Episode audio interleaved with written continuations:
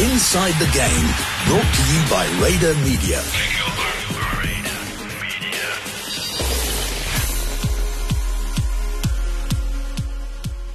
Good evening. Welcome to another episode of Inside the Game brought to you by Raider Media. It is the Dakar Rally, stage 8 done and dusted. Four to go. And uh, we're edging our way closer to the finish line uh, over in Riyadh. Today was uh, a tough one, so to speak, um, for all involved. Weird Al Dawasir to sorry Wadi Al Dawasir to Wadi Al Dawasir. Uh, didn't have to travel too far today. Uh, the competitors, however, had to, and um, yeah, it turned out to be extremely challenging. And in the end, it was a superb result for one Fernando Alonso who went on to claim his best ever finish in a in a very fledgling Dakar career. It's only uh, eight stages long so far, but man, this guy just keeps on getting better and better. But uh, we'll uh, catch up with that shortly. Uh, firstly, a big thank you to the guys joining me once again, Waldo van der Waal, and uh, we do have our very own Andrew Mulligan. And uh, yeah, it's a, fairly late evening uh, over in Hawaii, so yeah, it's going to be kept pretty short. We've been working throughout the day, uh, but Waldo, what a day for Toyota Gazoo Racing! It's certainly been a good one. The sort of stage that we really needed and that we've been looking for for a long time. You know, we've been expecting sand and dunes and technical driving, and finally some of it has arrived. Uh, yesterday, before the stage started, uh, the report started coming through that today's stage would contain a 40 kilometer long straight, which it did. Um, initially, everybody was um, scared. I almost said scared shitless because that's a sort of distance and type of thing that's really been giving us a hiding to nothing. But um, with the improved aero packages and some uh, crafty driving in the more tricky sections, uh, our crews certainly didn't just keep up with the guys ahead of them, but they beat them.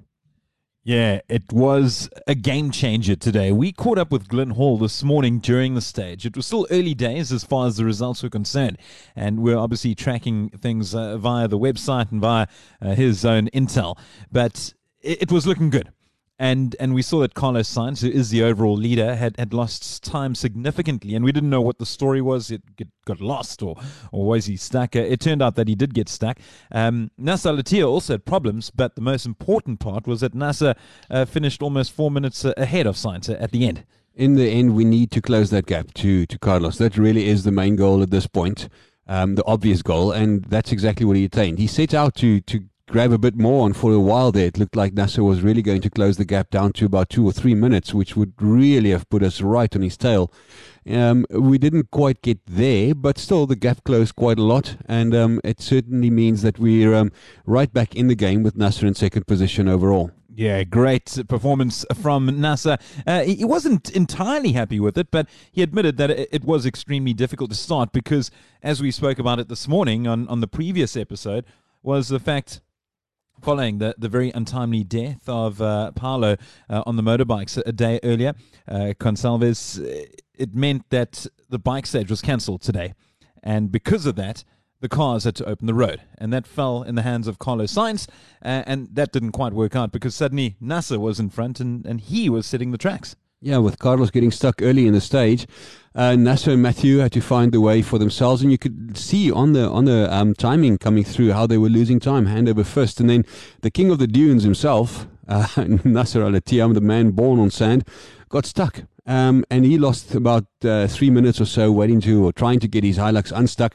And that, of course, meant that the rest of the chasing pack caught up to them. And the result was that we had four or five cars completing the stage together, which uh, brought us some of the most spectacular imagery that we've seen yet on this race. Well, we've got Andrew Mulligan here, and he's a, Dakar rookie like Fernando Alonso. And he was chatting to our colleague Ray, who's currently putting together the show on Supersport as we speak. Hopefully, he'll join us a, uh, a little in a little while. But uh, he was telling Mulligan that he hasn't seen flat out racing like he had today in a long time, Manny. I mean, you saw the shots; they were highly impressive. You had uh, four or five cars driving almost abreast um, in this vast expanse of desert terrain. Uh, you don't see that every day. No, that's probably the first time I've ever seen so many cars stuck together. Um, that only ever happens when they really get lost all together and end up coming back together behind a mountain or something like that. But to see them all racing together and catching each other was pretty impressive for uh, for shots wise. It, it, really really is impressive. But uh, Yeah, that once you're together like that, then uh, that's how it pretty much stays to the end of the stage, doesn't it? Yeah, the, the nice thing about today, particularly from a Toyota Gazoo perspective, and Glenn mentioned this this morning, was we expected the worst in terms of the type of uh, route it would be because Giniel alluded to it yesterday in that he said today was expected to be the fast one. Now, we spoke about the 40k stretch where it was just flat taps, but apart from that, it was extremely technical. And I think it caught the drivers and navigators by surprise, given the fact that they were told something else for yesterday's stage, and that wasn't the case. It was boring, as most of the drivers kept on saying. This day, um, yeah, it was anything but boring. Yeah, I think the the this it was a nice surprise for the guys as well because you know the just to go slog day after day and see the minis open up a bigger and bigger gap is is demoralizing for the team as well, and especially when there's nothing that you're doing wrong, but the car just doesn't have the top speed to compete. You know, then then you literally see the the, the race move away from you. Whereas today it was the opposite. We expected the worst, and suddenly the race was moving back towards us, which is exactly what we needed now. Four stages to go and in with a shout. Why are the minis so much quicker over flat terrain where they just need to go full out? It really is a combination of things that give them the edge. The biggest thing is, of course, the size of the air restrictor, the air intake restrictor that governs how much air goes into the engine. More air, more combustion, more power output. It's as simple as that. It really is. But at the same time, they have fewer wheels to drive, so there's less friction. They have much bigger wheels and tires that, that tend to float better over the um, the soft sand. So you know, if you add all of those things together, also the fact that they don't look anything like a mini whatsoever, they really just built to be slippery things that cut through the air. You know, add that big wheels, good suspension, more air going into the engine. It's not a surprise, you know, and and the the differences are vast. We're talking twenty up to 30 kilometers an hour difference in top end between our car and theirs. Add that up over a 40 kilometer straight, and you can understand why we lose time. So Nasser Al-Attiyah coming in in 11th position today in the stand. She was 15 minutes and 55 seconds off the pace, uh, but as we spoke about, the most important fact uh, from Toyota Gazoo Racing's concern is that he finished ahead of Carlos Sainz. Sainz almost 20 minutes off the pace. The stage was won by uh, Mathieu Serradori from France, uh, from Century, uh, and that was another massive coup for South Africa. Absolutely. It's always nice to find a South African story to uh, cheer about. And Mathieu Serradori doesn't sound very South African. It's because he isn't. Uh, like you said, he's from France, but the car he's driving is very much from South Africa, built by Century Racing, um, by uh, Julian and his guys in a, in a workshop not too far from Glen, actually. Um, a two-wheel drive buggy. It's um, you know it's a, an evolution of the CR4 and 5 and so on. It's been around for years and been developed actively um, and refined into the CR6 that we see at the moment uh, owner of the Century outfit, Mark Corbett, came out to uh, to uh, Saudi to come and see the car race. He him he came out with two with his two boys just for a couple of days, and they were fortunate to be here to see their car take its first ever stage victory on a on a Dakar rally. What a moment! Yeah, what timing as well. Uh, great to see Mark Corbett yesterday, and that was while we were rescuing a, a number of uh, media four x fours who tried their best to navigate the very very soft sand uh, and and pretty much everyone failed, uh, and we managed to get them out. And while we're doing so, uh, boiling pots and pots of coffee. So it was great to have Mark on board as a guest with him and his two sons. Uh, we managed to uh, wine and dine them, so to speak. Definitely not wine, but uh, definitely caffeine them yeah. um, uh, in the dunes on our way to the end of stage seven. But yeah, a, a, very good day for Toyota Gazoo Racing. this is what Nasser Al-Attiyah had to say to me once he got back into the bivouac. Yeah, actually, yes, it was uh, not bad day for us, but it was uh, really uh, uh tricky and a uh, lot of sand uh, dunes, soft, and yeah, we tried to do our best, you know. But okay, the last 150, we opened the the way again, and it was. I know I will lose time in the dune because there is a no mark, no bike, nothing, you know but okay, uh, I think we did really a uh, good job and uh, and I am quite happy. Still, we have four days, and tomorrow we'll have a better position. Yes, but we need to watch also. Carlos is behind me. He will start. Uh, yeah, we need to tomorrow to to have a really big push. Let's talk about that overall gap. Uh, yesterday, 10 minutes uh, down to 6:40 now, if I'm not mistaken. Yes, 6:40 something. but okay, still a long way we need to do our uh, really good job for tomorrow. Uh, tomorrow, I think we start uh, 11. Yeah, and yeah, we'll see because tomorrow it will be a different stage, and uh, we try to to push at least if we can uh, take a good uh, time, you know, and then we can play in uh, marathon day two days. Uh, I've got to ask about the alterations to the car. Bernhard was first to test it out a day earlier, but uh, the scoop ta- being taken off the roof. Notice any difference to the speed? Yeah, it's uh, it's a little bit, you know, because here it's a really high speed uh, track, you know. Uh, it's helped a lot uh, from the the speed. Yes, I think this is a, a decision of uh, Mr. Glenn. That was Nasser Al-Attiyah closing the gap between himself and Carlos Sainz at uh, the top of the overall standings with four stages to go. Waldo, the big story of the day, however, again, Fernando Alonso. Yeah, you know, it's interesting on the on the uh, Dakar app. They have the rankings, and I was looking at the overall rankings, not the stage ranking so much, but when you go into the ranking system, there's a a badge next to everybody's names, and next to Giniel it says legend, next to Nasser it says legend, next to Fernando it says rookie. He's in his first Dakar, and he just came second on one of the toughest and longest stages so far in the race, which is absolutely astounding. I think he got out of the car today, and I'm sure we'll listen to his interview in a little while, but he said that it's only been a couple of months, you know, since he started trying the rally raid driving, getting into the cars, and now he is here mixing it up with the big names. And I don't think he was being arrogant. I think he was he was just as surprised as anybody else. Yeah, he came out of that car with a massive smile on his face, and rightly so. And he's been doing that a lot over the last couple of days. And we speak about it a lot during our drives. Uh, we talk about the, the various uh, competitors for Toyota. You, of course, they've got four Hiluxes in the mix. And you take away that second stage disaster for Alonso, where they lost hours because of uh, a lost wheel. And suddenly, the overall picture would look a lot, lot better as far as he's concerned. Uh, already, he's jumping up um, two, three places at a time at, as each day goes by. I think, where, where's he at now? 13th? He's up to 13th, and if we took away two hours and some change for that uh, mishap in stage two, he would be within the top 10. He would be just behind Bernhard, actually, in the in the overall standing. So that's good going um, by any measure. Uh, certainly for someone in his first Dakar, you know, uh, own Henny de Klerk won uh, Rookie of the Year last year, I think, or was it the year before, actually, and I think he finished 12th.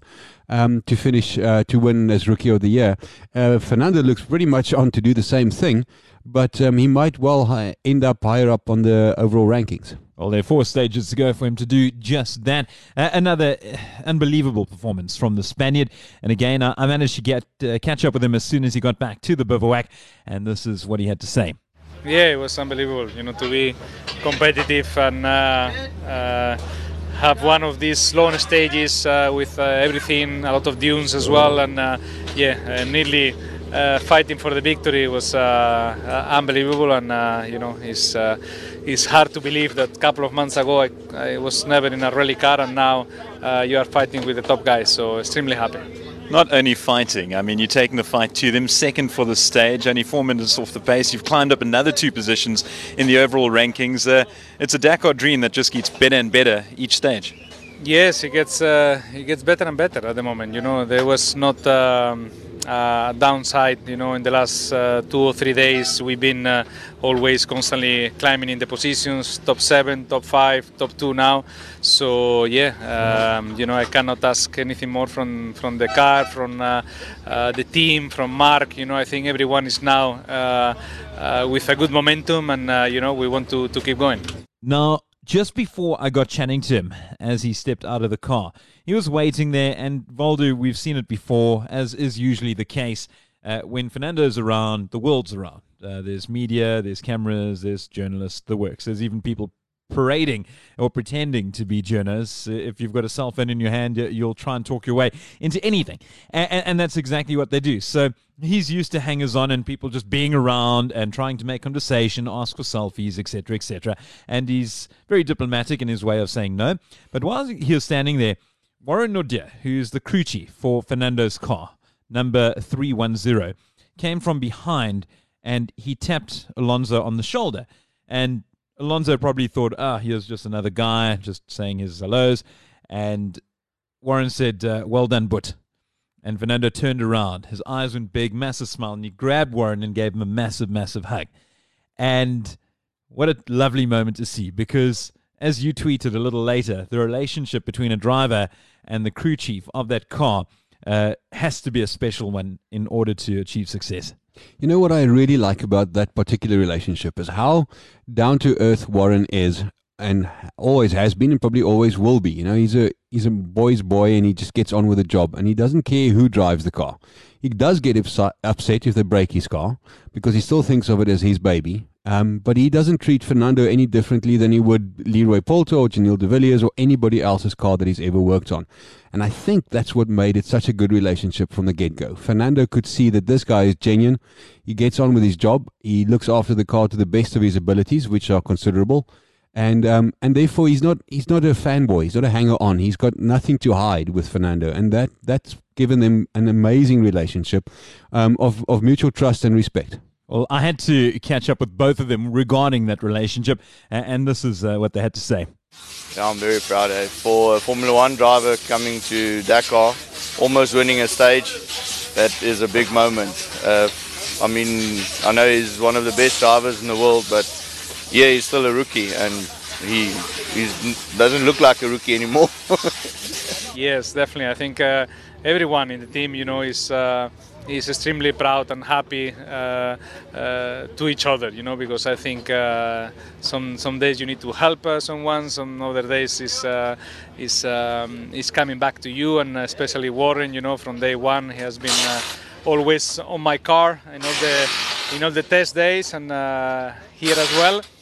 I damaged the car a couple of times, so he had uh, long nights as well. So I'm very thankful, and uh, yeah, hopefully these kind of results are uh, a bonus, you know, for everyone in the team. Now, Warren's almost famous in his own right. Uh, firstly, if you want to see what he looks like, there's actually a video floating around of that exact conversation that we just heard. Uh, you can check it out on Toyota Gazoo Racing SA's uh, Twitter page. Correct, yes, it's on there. There's a, a, also a Telegram channel that we run for those of you who don't know. Uh, download the Telegram app and just uh, search for the Toyota Gazoo Racing channel, and you'll find everything from the race there as well. Yeah, and uh, you can put a face uh, to the name that we are talking about. Now, I, I spoke about his other bit of fame. Um, he released a video not too long ago while camping, I think it was, and it was life hacks that he, he wanted to produce. And he put on this very Afrikaans accent, but spoke English. And he advised the viewers on how to hack their way into charging their cell phone. Uh, do you want to elaborate a bit? I don't actually. It's, I find it quite embarrassing. it's one of those things that I cringe about when I look at it. But but he's really a little good little actor, isn't he? He is, and uh, we've been encouraging to to put more out purely because of the fact that I don't want him to be remembered for that one. Yeah, I think it can get better. Um, it's about plugging in the two point plug that you ordinarily use when charging most things, actually, in SA, and using the light bulb fitting next to your bed. Yeah, and I think it's a particularly dangerous one as well. So I think let's rather make him famous for being a, a, a very good crew chief and at Dakar 2020, Fernando's crew chief. I, I certainly wouldn't try it, uh, especially with my track record and uh, injuring myself. Uh, I certainly wouldn't try it or recommend it to anyone else to try. Melly, how have you survived so long in this Dakar? Because you are extremely injury prone. Your very first Dakar, I can tell you what, if we were in South America or in Africa, uh, you would probably have lost a leg by now. Luckily, being in Saudi Arabia, uh, we getting used to the finer things in life. Well, I've been told uh, I've been uh, introduced to Dakar in a very luxurious way this time, and uh, everyone has been telling me, "Oh, Andrew, this is so incredibly easy on this one." Uh, I don't know so much. I'm still finding it pretty tough with two o'clock in the mornings and up at five o'clock in the morning. So uh, lack of sleep is tough, but uh, at least we've been sleeping in some really nice hotels at the same time. I, roll my eyes at you. I can see Ray in the corner there thinking, What are you talking about? This is not a Dakar's bum in terms of pain, suffering, and torture. Uh, and that's just from the media's perspective, never mind the drivers and navigators. Um, just wrapping up the Fernando Alonso story, uh, Giniel de Villiers, I also asked him about Fernando, and he was full of praise for the Spaniard, understandably so. And it went as far back as uh, those very first tests that took place in Walvis Bay uh, at, uh, towards the end of 2019. Well, You know, the first time I took him in uh, the dunes in Namibia. Um, you know, we, we did 70 k's through there, and he was he's the only guy that I've taken through there that hasn't been stuck the first time I took him through there. So then already I knew this oak, uh, you know, he's got a very good feeling, and he learns very quickly. So uh, you know, he just proved it today, being second on the stage. Very good result for him. Lovely words from Kili regarding Fernando. Yeah, lovely indeed. And and I just wanted to correct you. It goes back to Gurapan in South Africa was the first test, and that, that was also a relationship that was fostered early on because the first guy to give um, Fernando any advice was obviously Giniel, as we heard, and um, and that's just grown, uh, like you said, later the, the Walvis Bay test sessions and so on, and, and look at, at where we are now with with Fernando. It's just unbelievable. It's also a little bit unreal still that you know last year at Dakar we had the conversations: will it happen? Will he come and join the team? It might, it might not. The rumors were floating around, and then um, I remember very well at the marathon stage when I was banned in Tacna and you guys went off. Um, Glenn and I had a long conversation about the possibilities of, of Fernando joining the team, and it was like a, a pipe dream. And he said to me, Ah, Jesus, China, can't we just finish this race and then we'll worry about that? We finished the race, won the race, and then the next thing we knew, Fernando was there to test the car. And here we are, a year on. Fernando's in the car, he's racing for us, and he just came second on a very, very difficult stage. He did a superb job. I, I love that story regarding Tacna Waldo banned last year from entering the marathon stage because he was registered as the official media liaison for Toyota Gazoo Racing. Yeah, and this year, I've, when I was introduced to one of the Saudi princes, I had apparently been upgraded to the second in charge of all of Toyota Gazoo racing. But I think that, that was just um, a bit of polish being put on when I was um, introduced to the prince, which was a lovely experience, by the way. Um, and Glenn made it very clear that I have not been promoted, and uh, now he's expecting me to do twice as much work for half the salary. So there we go. And never forget when we stepped off the plane as we entered Saudi Arabia, myself, Ray, Hannes, and Waldo looking for the people who were collecting us uh, to give us the drive to wherever we were going. And uh, there, someone was holding up a massive sign that said, Waldo van Dakar. oh, the names just keep on getting upgraded left, right, and center. And and uh, full credit, you, you deserve every title that comes your way. You've done an outstanding job uh, keeping the media informed back home and also keeping uh, us riffraff in check. Um, how, how's it been uh, managing to control a, a bigger team this time around? Because of course, usually it's the awesome foursome and myself, you, Ray, and Hannes, but we've had the likes of Mali uh, joining us, uh, Danny Chen, who we've heard plenty on the show, uh, Ben Constantiduros, who again we often hear from, and Mario D'Souza, who's also been on the show. It's, uh, everyone's uh, been well, the featured. T- the team's expanded a lot, but I'll tell you what, looking after my media colleagues is a lot easier than looking after the four racing drivers. Those really are like trying to herd cats with these guys, it's sort of trying to herd dogs. they, they at least listen to some commands. But I've got a question for Andrew. Um, having to plow through the footage uh, for the first time, all the Dakar footage that we get from the ASO on a daily basis, what's your impression been of the quality of the footage and especially the, the helicopter footage that we get quite a lot of on a daily basis?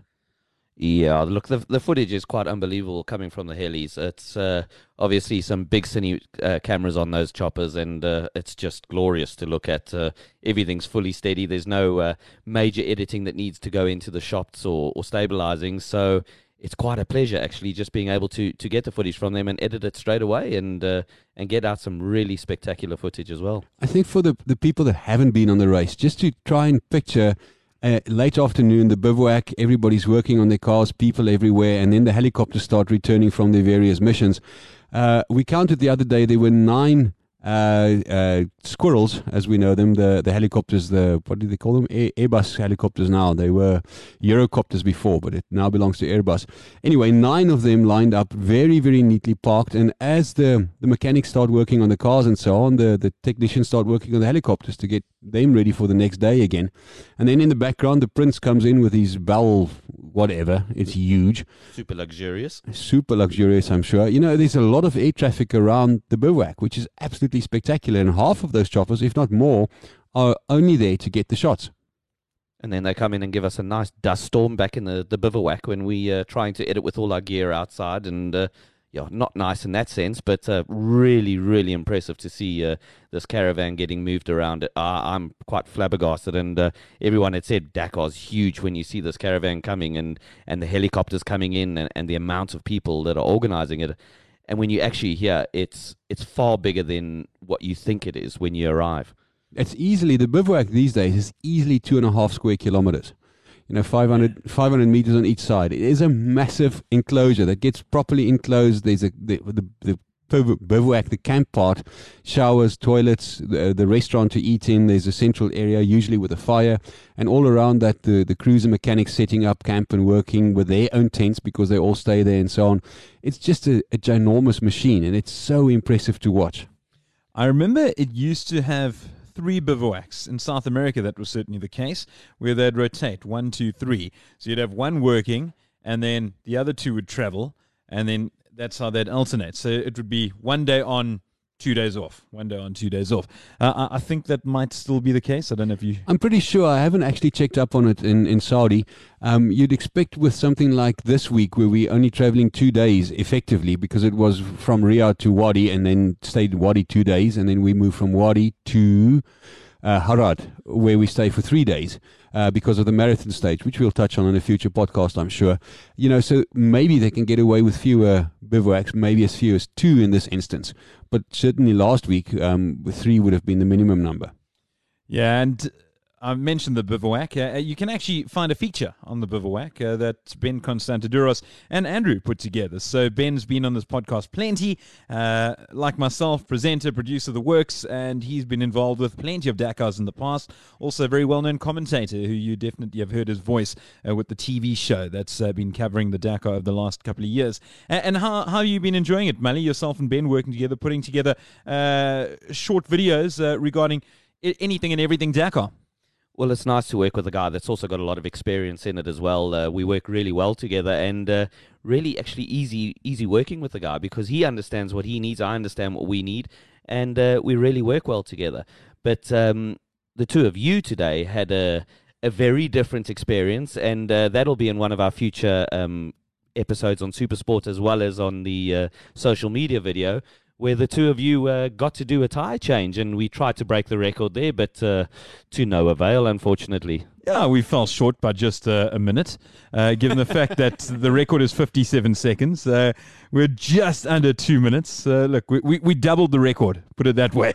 Well, uh, you can add another minute on because you still didn't get back in the car and strap in, but uh, we'll we'll just quietly forget about that part of it. But uh, really good to see. It was a really fun piece to shoot, and uh, you two looked absolutely knackered afterwards. Yeah, it was a lot of fun, I must admit. And it was Ben's idea. And we tried to shoot it the other day during the rest day, but the guys really actually wanted to rest, especially the mechanics.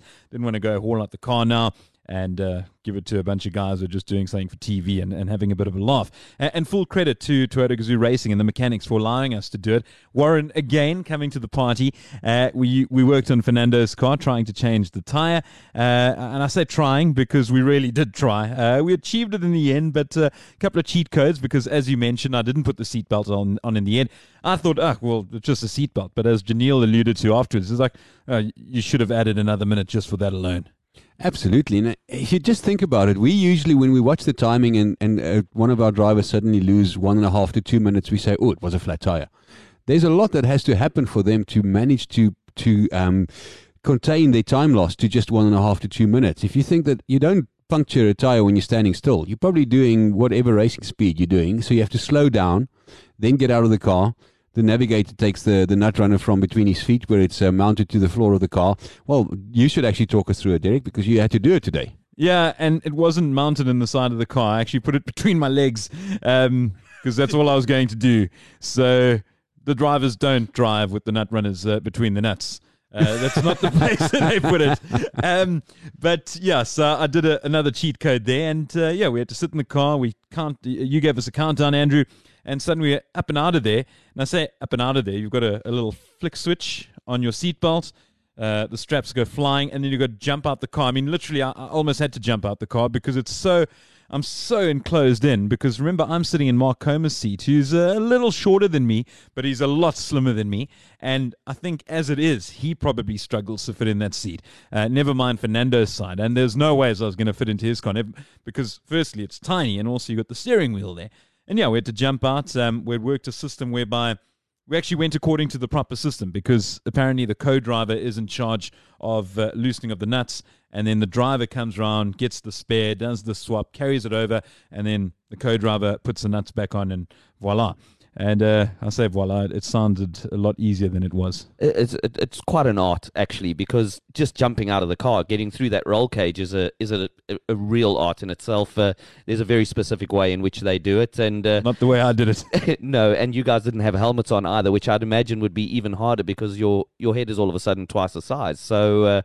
It, it- was quite comic, uh, to say the least. But uh, I was pretty impressed in which way you guys did it and which way, way you handled it. I mean, even even, uh, even Giniel was quite impressed. He said, "Well, you know, only a minute over. I'm surprised at how quickly you yeah, but he didn't know it." about all the cheat codes they use. And by the way, just remember that the helmets these days are attached to the back of the seat, uh, including the Hans device as well, to minimize neck injuries. So you had to let go of the seatbelt and get the atta- unattached and, and then get out of the car. So I think you're a long way off the pace. and and to Official add, time was 157.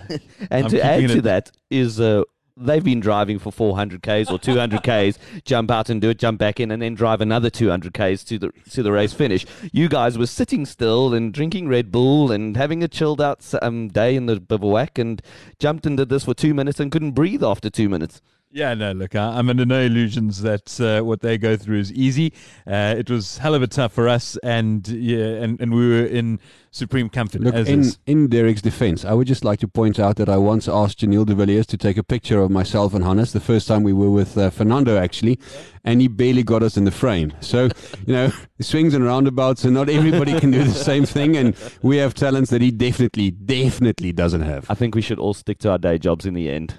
Fair enough. So uh, yeah, that's uh, another stage done and dusted. Uh, we're into the final third uh, of uh, the 2020 Dakar Rally. It's hard to believe that it, it's almost coming to an end. Uh, talk us through tomorrow's stage.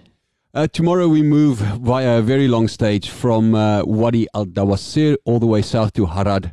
Uh, the total distance of the day is just over 800 kilometers, of which half, I think 440 odd kilometers, is actual uh, timed racing section, the special stage as it's known. Who knows what we're going to get? Because the organizers say one thing, and what we find out there is something else altogether. So it's a bit of potluck at the moment, as as um, is the only way to uh, put it. So let's see what the day brings in terms of terrain types, sand dunes, and so on. But certainly, it's going to be a long day in the saddle and a massive track for everyone. You know, the drivers have to do their 800 odd kilometers, but the reality is, so do we. So it's an early start for us, up before the sun, and then into the saddle for the entire day, just to catch up with them in the bivouac at Haradh. Oh, it's a big day tomorrow. Unfortunately, Ray deciding not to join us. He just wants to work all night. Uh, he's putting together the Super Sports show, which you can catch every evening. Uh, he does a stellar job putting that together, 10 minute, and believe me, it is a lot longer than it sounds, uh, specifically when it uh, comes to actually putting it together. Um, as for your efforts, Melly, uh, where can people catch the videos? It's all based on YouTube and uh, gets shared all over Facebook. It's on the Toyota's uh, YouTube account. Um, so yeah, go up there. We've got all the stages plus the, the rest day highlights of each day around about two min- two to three minutes. So nothing too long to look at. Just nice short little insight pieces into the background and, and the behind the scenes as well as the racing on the day. and an epic tire change. Thanks very much, Waldo. Thanks very much, Melly. We'll catch you after stage nine. Cheers.